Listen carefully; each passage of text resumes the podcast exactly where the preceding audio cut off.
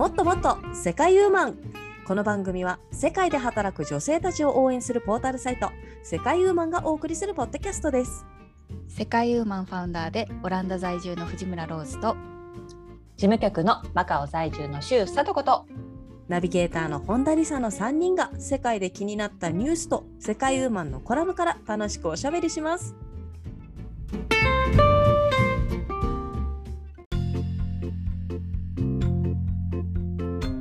こんにちは。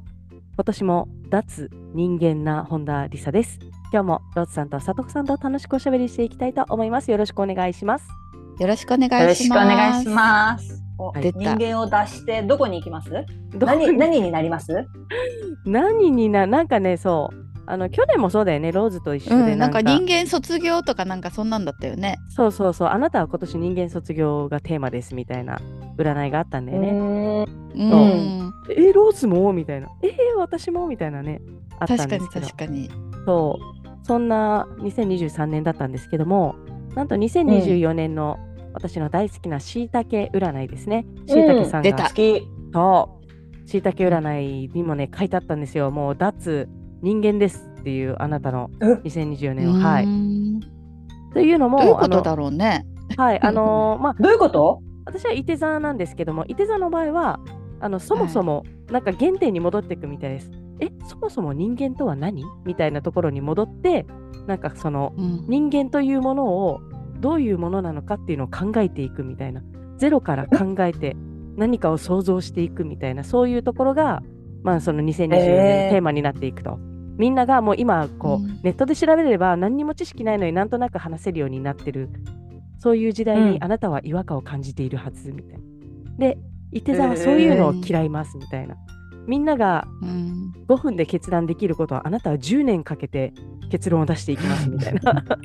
だけど、哲学者？千人にな？るってことかしら。そうですね。なんで、だからもう、そもそもなんか何を食べるとかじゃなくて、そもそも食べ物とはみたいな、なんかそういう原点から考えていくことをやっていきたい人なんです、あなたはっていう、そういう話が書いてあります。はいまあ、そういう意味で、まあ、そもそも人間とかそういうのじゃなくて、もうもう人間以前のところからスタートしようとしている私らしいですね。はい。ううんん楽しみですね。うん2024そうですねはい。はいまあちょっと1年かけてどうなるか。私ねそれで言うと去年なんかその人間卒業で私なんかうん時間感覚なくなったかも。えそれは、それはどういう時こと？間を超えた？うん、そう時間超えたとう。思うよ。なんか年末とかやたら時間早いですねって言うけど私早いねとも思わなかったですもん。えどういうこと？だから時間感覚がなくなったわけ。あなるほど。早いとか遅いとかじゃなくて、うんあじゃあ、うん、その、みなんかやりたい時になんかななんか今が今みたいな。おえすごい。いえ、それ若返ったんじゃない？なんか。若返った？瞑想若いとかととかもない多分。なんかうん多分ねまあ忙しかっただけでしょうけどね。忙しすぎて。なるほど。はい、なんかもううん。なんか時間感覚ないなと思いました。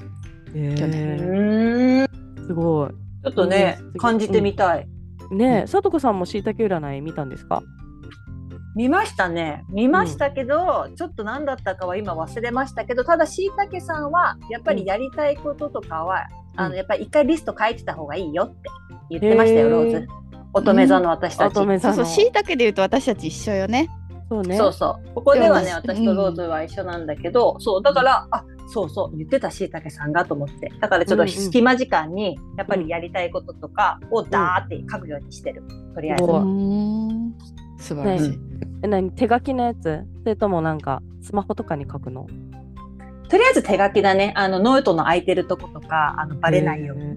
まあ、日本語だから見られても誰にもバレないんだけどさ。一応仕事のさ私はうんすぐサボるからさ、仕事の合間にさなんかいや仕事やってると見せかけて日本語でなんか書いててさ実はそれ 今年のやりたいことリストだったりとかするのあ、すごい。しかも漢字読めるからさ。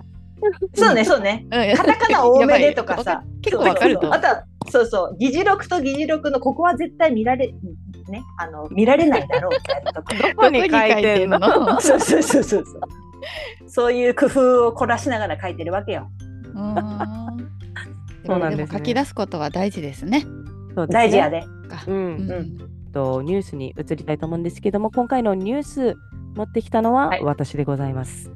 はい。はいはい私が持ってきたニュースは、生まれてすぐ離れ離れになった一卵性ソーセージの2人の数奇な人生です。うんはい。こちらアメリカの話なんですけれども、まあ生まれてすぐ別々の人生、まあ別々の家庭に引き取られたんですね。あのお母さんがなんと15歳だったんですよ。なので。そうですね、やっぱりちょっと養育能力の点でしょうかね、あの別々の家庭に養子として、えー引き取られたんですけども、まあその2人はですね、はい。本当にあのお互いの存在を知らずにずっとうん。育ってきたんです。うん。ほはい、で別々の家庭に引き取られた後お互いの家庭もあのあの全然連絡も取ってないのになんと2人は同じ名前を付けられたんです。えそうすごいびっくりですよね。2人とも、まあ、うん。ジェームズ略してジムと2人ともジムになったんですね。はい、えええじゃあジジムっぽい顔だったのかしらね 二人なんかやっぱり。顔は似てるでしょうからね。そうそうそうそう。そんな顔アメリカで言うところのジムっぽい顔だったのかしらジムっぽい顔だったのかな。まあそういうことにしておきましょう。うんまあそうですね、まあまあでもそれもすごいなとは思うんですけどもなんとそのうん2人はですね、まあ、別々の家庭にいたんですよ。だけどうんあの犬を飼ってたんですって2人とも。でしかも兄弟犬を飼って、まあ、2匹飼ってたんですけどもその犬の名前がまた同じ。トイとラリー。でしょそうあれ？いやいやいやラッキーじゃないよ。トイとラリー。はい。ですね。へえさらに2人ともリンダっていう名前の女性と結婚しました。ええすごい怖いよね、なんか。だんだん怖くなってくる。しかも、しかもしかうん。もその後離婚して、再婚した相手の名前がまたベティという女性で同じだったらしいです。いやうん。できすぎています。もうそれは。怖いです。怖いよね。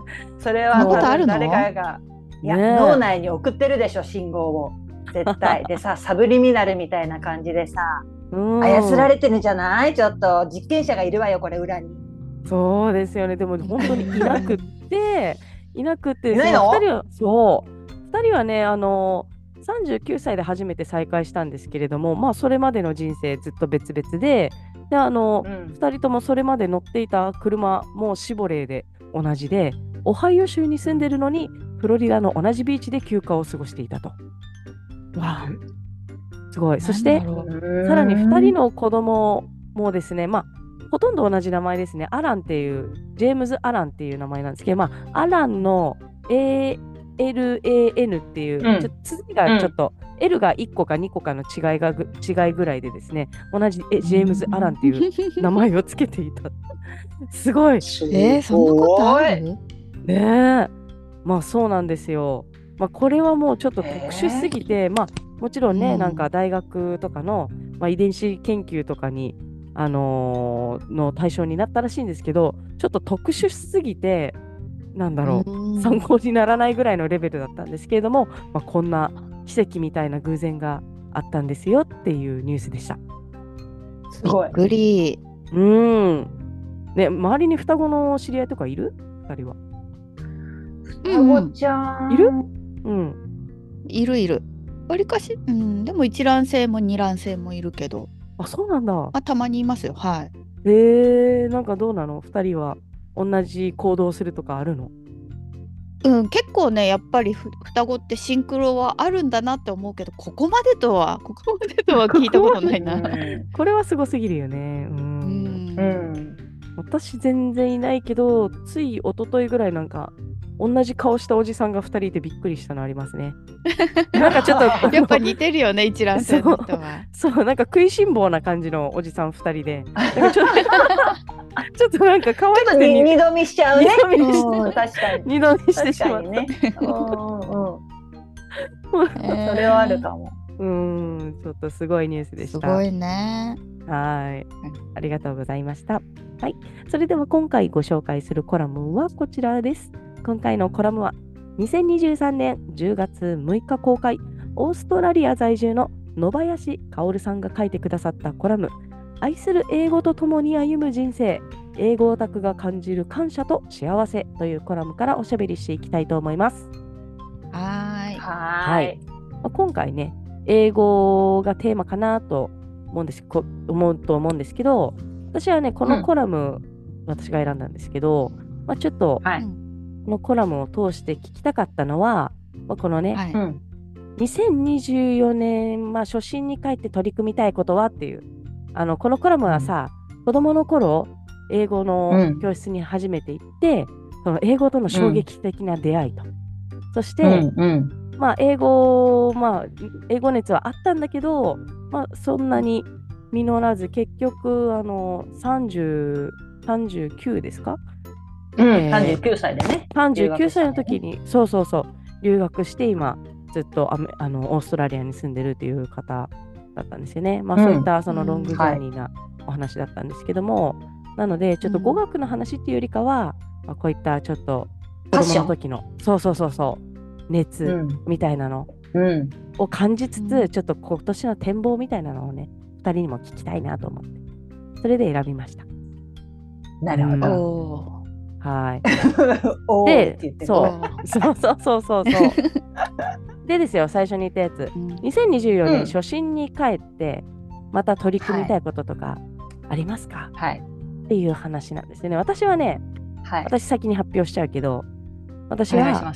やっぱりちょっと子供と遊ぶ時間というか、まあ、子供を楽しませたいと思っていて、だけどいつもこう、うん。ついね、なんか後でねとか、今さ、うん。ママ何してると思う？お皿洗いだよ。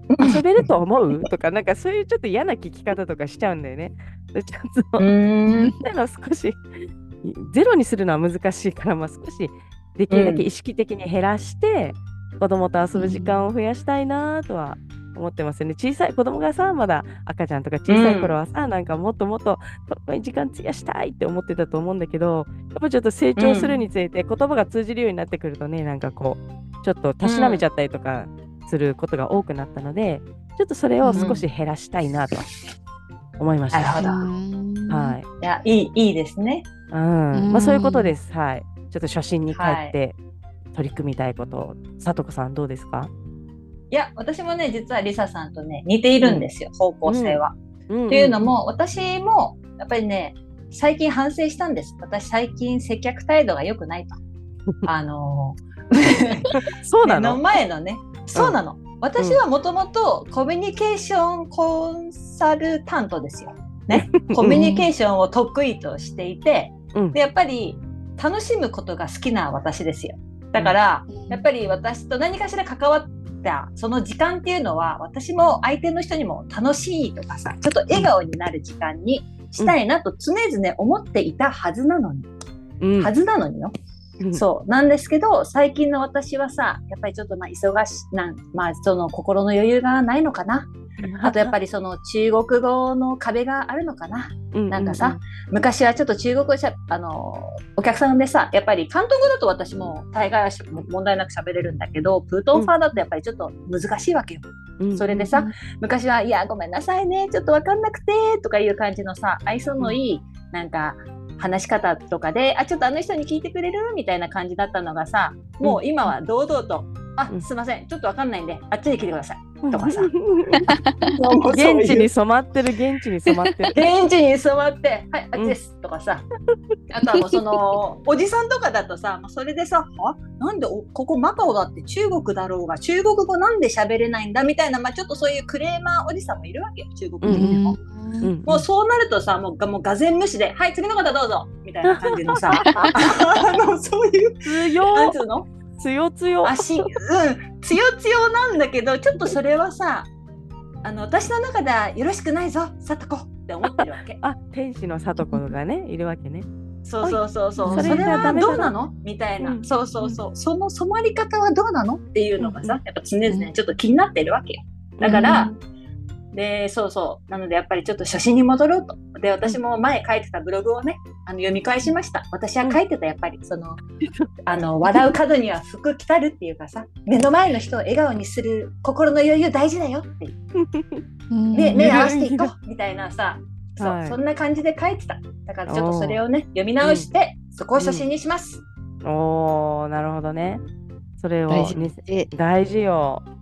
大事よ。ややっぱあと自分がねやっぱニコニコしてないとね周りもそうなの。周りにもそうできないですよ。そう。なのでね、笑顔にします。そうね。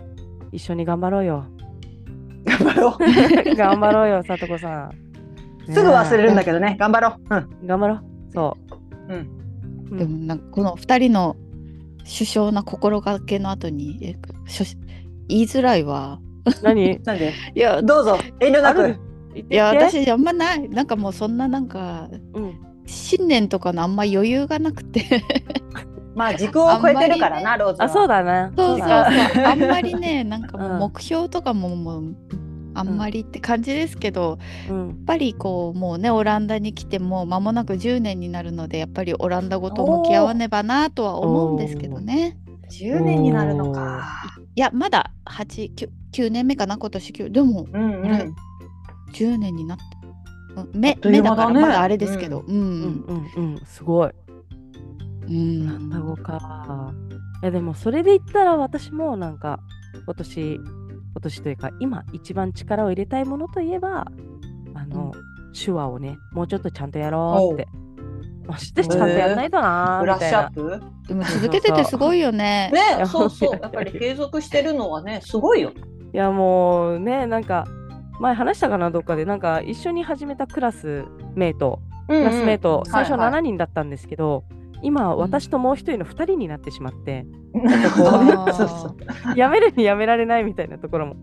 私がやめあた2人だと確かに。残った精鋭みたいな感じよね。そうそうそうそうそうそう。確かに確かに。そうなんですよ微妙な人数。うん休むに休めないよね。うんそうですねうんそうですね。でしかもあのもう一方はもうプロなんですよ。もう日本手話のこの資格も、日本手話通訳のあの資格とかも持ってらっしゃるプロの方で、私はもうなんか何にもわからないで始めたペーペーで、それで最後まで残ってるってどうなんだろうと思いながら、まあ一応授業は出てるんですよね。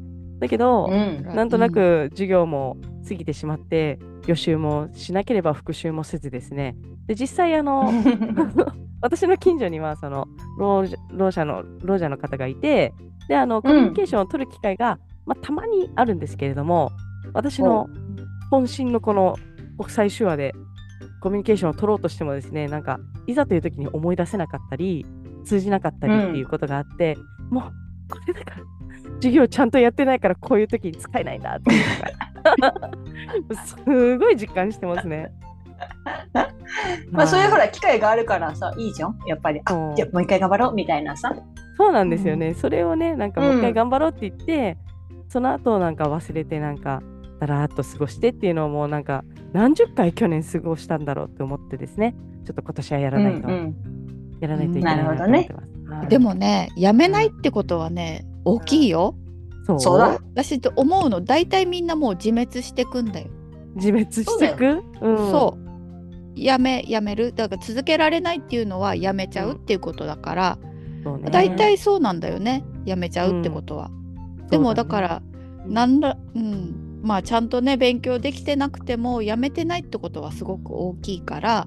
うんうん、そうだね。資格やるなら頑張ってやった方がいいし、そうなんですよ。そう。あのその講座もね、ただじゃないから、今ここでやめたら、うんこれまで投資してきた分で何にも覚えてないみたいな状態はちょっとやばすぎるみたいな思ってですね、ちょっうとん 何かちゃんと身につけてからにしようとは思ってます。そうね。まあじ区間区切ってね、まあ、今年のどっかの区切りまでにある程度自分で納得できる成績を残すとか、そう具体的なこう、うん、目標を立ててうん、やるといいかもしれない。確かにそうだわ。ちょっとそれはね、本当に今年こそは力を入れていこうと、その私ともう一人のあのお友達っていうか、クラスメートもですね、なんか、もうどうしようみたいな、リサさんがいなくなったら私もどうしようみたいなこと言って、なんかお互いヒャーヒャー言いながらやってるんですけども、まあ、ちょっとそんな仲間がいるから逆になんか続けてる、続けていけるかなっていうところもあるんで、頑張っていこうかなと思います。はい、仲間まあ向。こうからし向こうからすれば本当にし真摯な悩みじゃない。一人になったらね さすがにそんなもう本気な人も本当よね。心の拠り所になってるけどね多分リサさんもしっかり技術身につけた方がいいと思うし。ですね。ちょっともう少しやり方考えようかなとは思ってます。今のままじゃダメだと思ってます。うん。そうそれで言うと私もオランダ語やっぱり試験かなんか申し込むかなんかしないと、うん。やっぱずるずる勉強しないんだよね。ああだよね。やっぱ目標みたいなね。もの。そう。うん。どうしよう申し込むかな。でも落ちお落ちるとお金かかるからさやっぱり落ちるともったいないんだよね。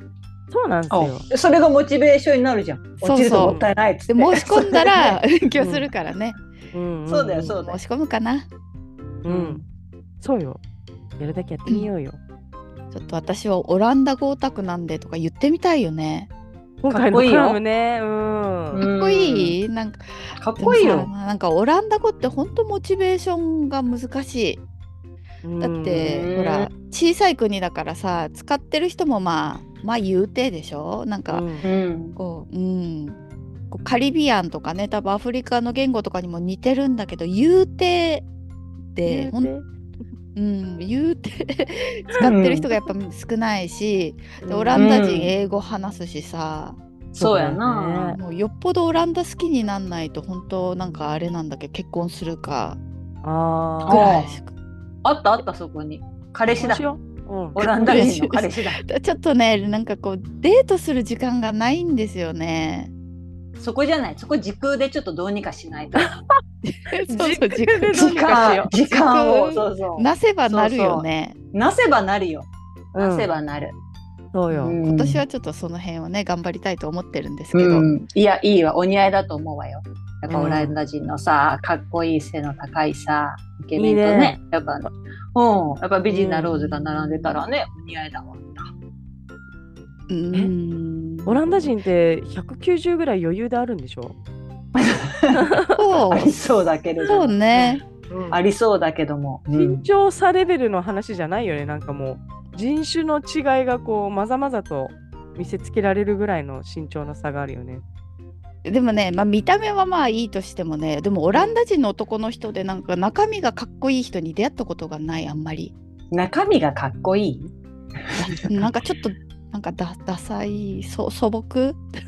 ねあなんか素朴、ね素朴いいじゃん。素朴いいと思う。いいけどないや素朴って素そうすごいいいいい言い方でなんかなんかなんだろうな、うん。なんかまあねドアを開けてくれるのはオランダ人男性。の、それはねもう老老若男女じゃないけど若い人も年取った人も男性やってくれるから、それはキュンとくるんだけど、うん。いいじゃん話すとダメなのよねなんか。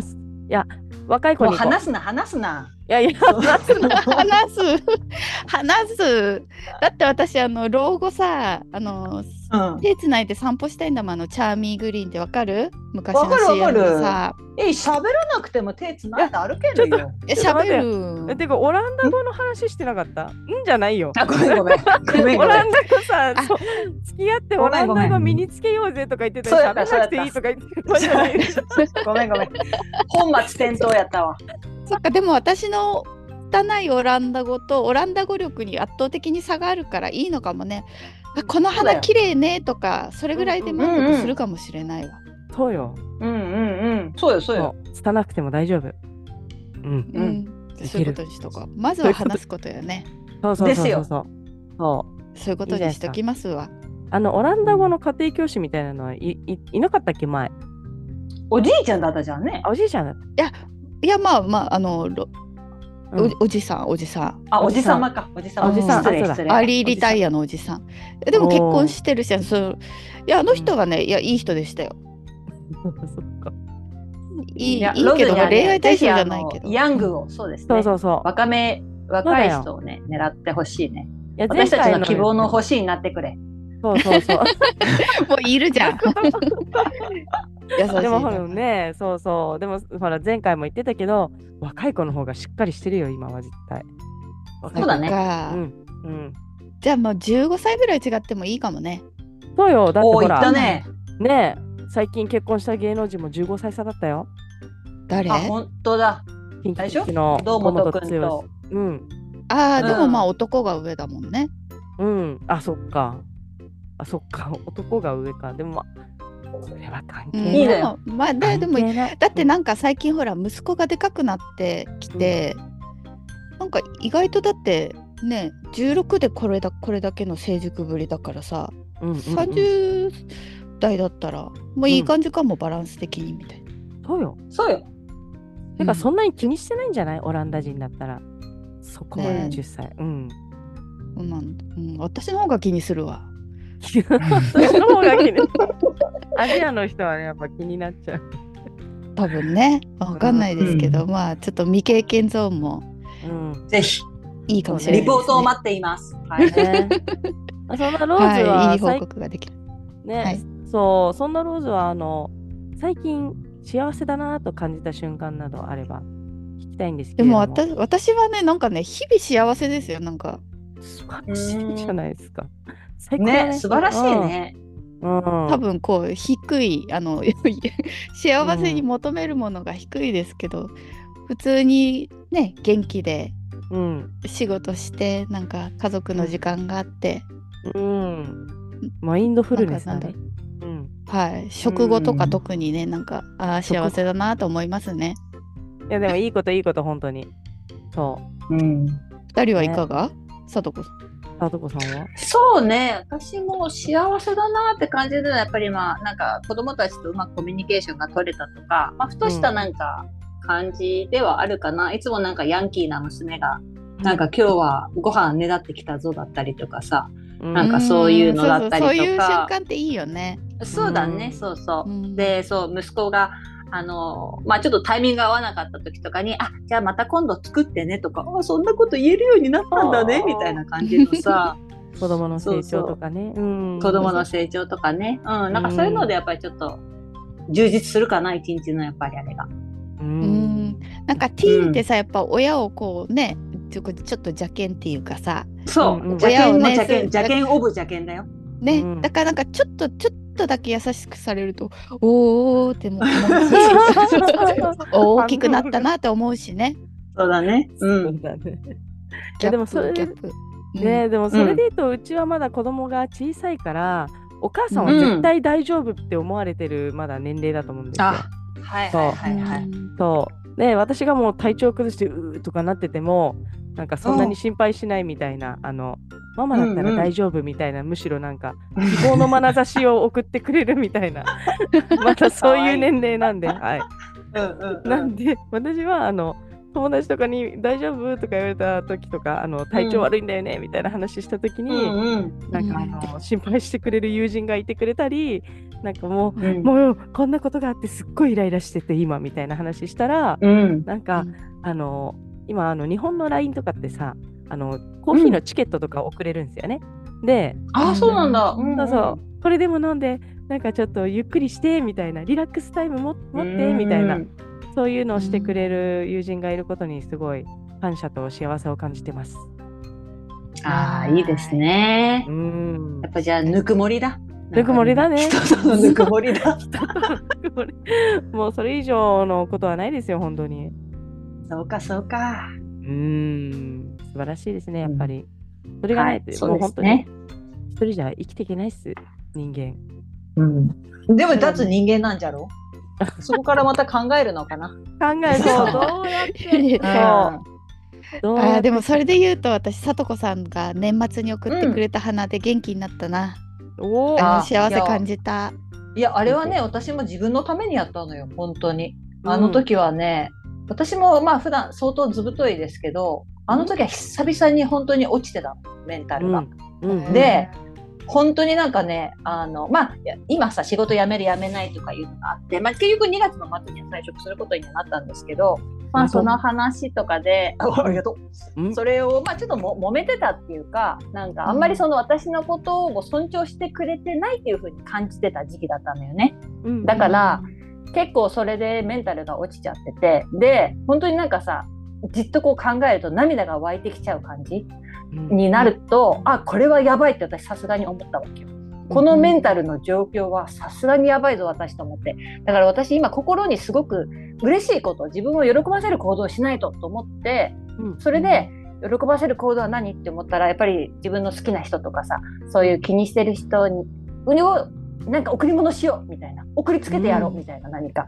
でうんそれをやっぱりちょっと想像するだけで自分が楽しい気分になるからさ。それでうん。あそういえばローズにもねなんか送る物を送ろうと思ってて全然送ってなかったと思って。うん。でローズにも花を手配してそしたらちょうどその時リサさんのお誕生日もあったし。うん。それであそうだこの2人にお花を送って私はちょっと救われようと思って。それでねうん、あなたたち2人にお花を送りつけたのよ。ありがとう。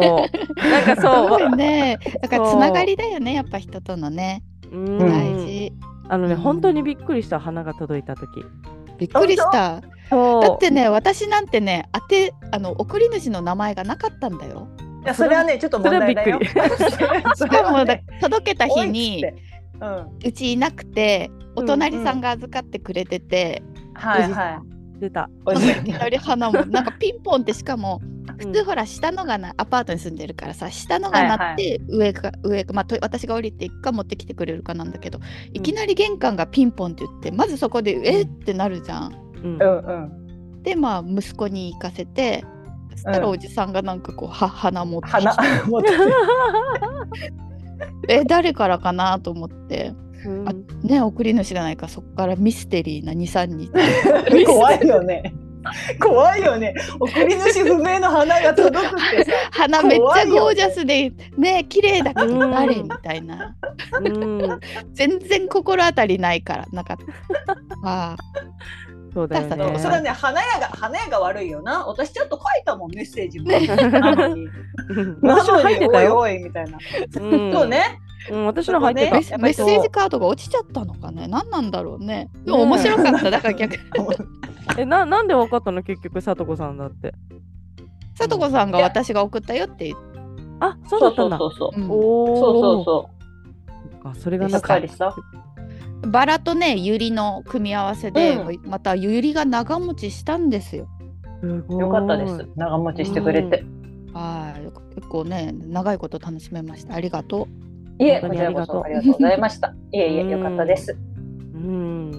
いいですよね。本当にお花もらえた時とかね、なんか、もうなんか、いいなーって、もう幸せだわって思いますよ。そうやって、いろいろ考えて送ってくれるお友達とか。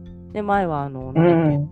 私、ワインの話した時、ワインを送ってくれた友達いたっていううんあの人もなんかほそ別の機会にもなんかお茶とか送ってくれてやっぱりメッセージ添えてくれてあの、うん。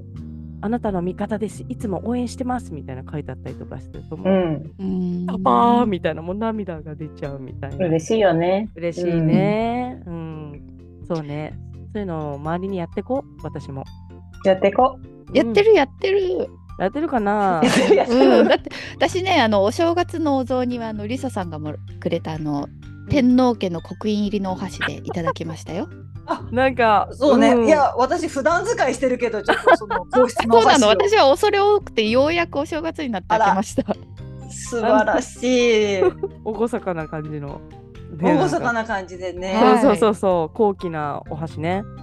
あの、本当に菊の紋が入ってるだけでそれがなかったうん。らただの、ただのカラーなお箸なんですけど紋が入ってるだけで全然違いますよね、全然違う。オーラというか。お正月以外使えないんだけど。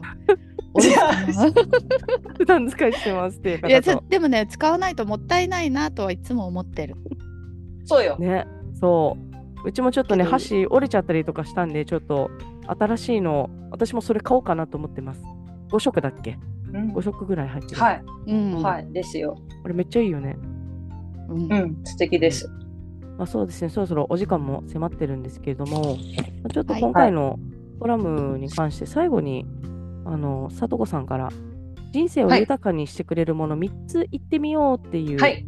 話が出ていますそうですね。はい。はいちょっとこれだけ言って終わりにしようかなと思うんですけれども、まあはいみそ。うん。そうですね。私はですね、まあその知見ですね、まあそのいろんなこう知らないことを知ることみたいな。そういうことが好きなんで、まあ、知見、創作、育児。この3つですかね。やっぱりうん。私の人生豊かにしてくれるもの。あとあるでしょ、もう一個。あ、こう、こうまあ、クルーズかな。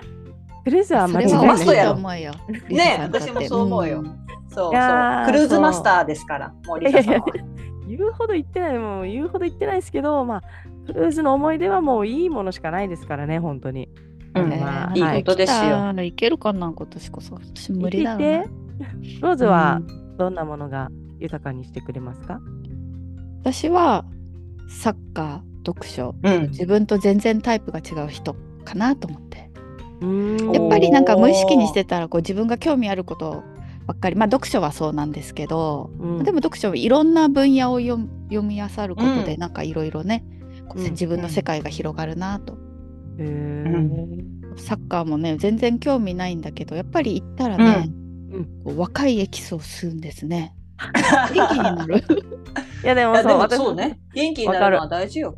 う、うん私もバスケ見てるけどもマジで元気もらえるねえ、ねすごいね。うん。すごいあとなんかね勝手に母親の気持ちになるからねなんか怪我で出場しませんとか見たら大丈夫かな？怪我大丈夫かなみたいな息子を心配する親ぐらいな感じで泣いてないかなみたいな感じでね。そう変わってあげたいとかさベンチで。そうそう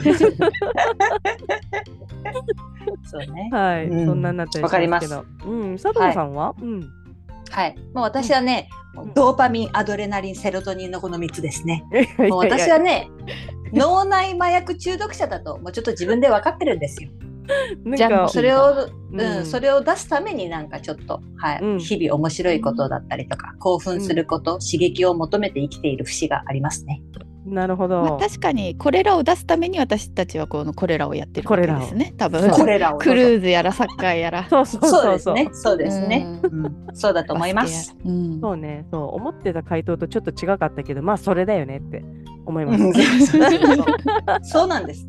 そうそう。ありがとうございました。はい、今回のコラム振り返りたいと思います。2023年10月6日公開、オーストラリア在住の野林薫さんが書いてくださったコラム、愛する英語と共に歩む人生、英語オタクが感じる感謝と幸せというコラムからおしゃべりしていきました。今回ね、あんまりコラム触れてないんですけど、あのすごくいいコラムなんで、ぜひ 見てください。はい。ぜひ見てください。はい。では、イベントのお知らせよろしくお願いします。はい、えっ、とイベントのお知らせは世界ユーマンオンラインミートアップ1月も開催します。ということで、うんえ日付は1月24日水曜日日本時間のえっと午後3時から4時になります。え皆さんマンダラチャートをご存知ですか？先週聞いてくださった方は多分ねもうご存知でしょうけども、うん。あのロサンゼルス・ドジャーズの大谷翔平選手も使ってるといううん。このツールを一緒にはいやりたいと思っておりますので、えー皆さんのご参加をお待ちしております。はい。はーいぜひぜひご参加ください。はい、こちらの詳細はこのエピソードの概要欄にリンクを貼っておきますのでそちらから詳細を確認してみてくださいね。それではここまでのお相手はナビゲーターの本田理沙と事務局の周佐とこと。ファウンダーの藤村ローズがお届けしました。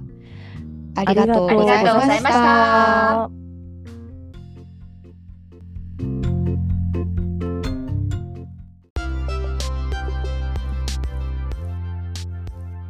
世界ウーマンのウェブサイトは www.sekaiwoman.com www.sekaiwoman.com です。エピソードの概要欄にも URL を記載しています。取り上げてほしいトピックなどございましたら、世界ウーマンサイトのお問い合わせフォームからお寄せくださいね。それではまた次回をお楽しみに。最後までお聴きいただきありがとうございました。